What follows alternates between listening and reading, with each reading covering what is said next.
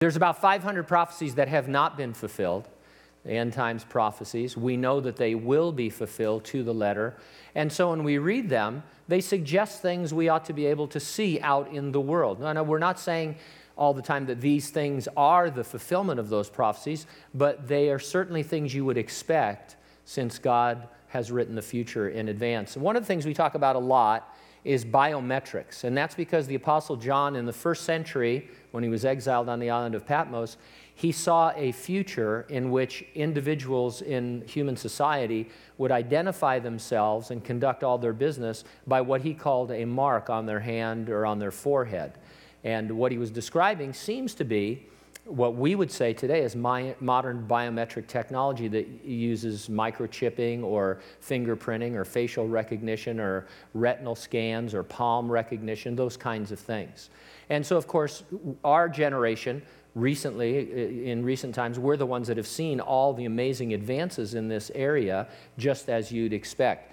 Uh, this week, there was a rabbi whose name I can't pronounce, but he was visiting President Trump's chief White House strategist, Steve, uh, Stephen Bannon, and he took a few selfies with Bannon, uh, which endears him to my heart. I mean, it's not real unless it's a selfie on, in, on the internet. But anyway, so he took some selfies, and in the background was Bannon's whiteboard where he has all of his goals for the administration. And so everybody's been trying to decipher what they can of what they can see. Uh, on the to do list is this partial sentence finally complete the biometric entry exit visa. Now, that goes back to right after 9 11 when it was suggested that uh, we, at least for foreigners, have a biometric system in place of who gets in and out of our country.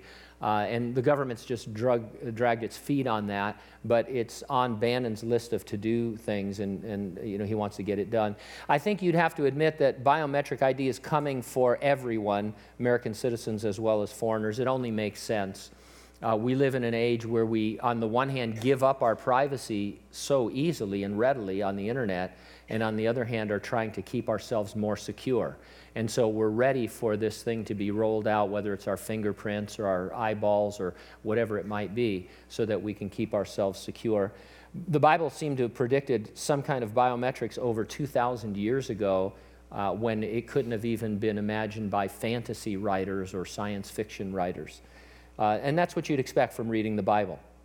So now, while we recognize these signs of the times and we look for these things, we understand that the next item on God's prophetic plan uh, at any moment is to rapture the church. Jesus said that he would resurrect the dead in Christ and rapture living believers, and he could do that at any time during the church age.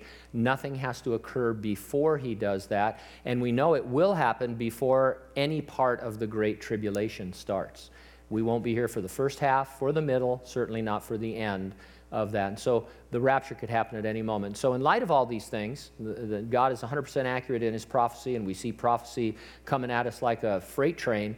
Uh, are you ready for the rapture? If not, get ready and stay ready and keep looking up because, ready or not, Jesus is coming.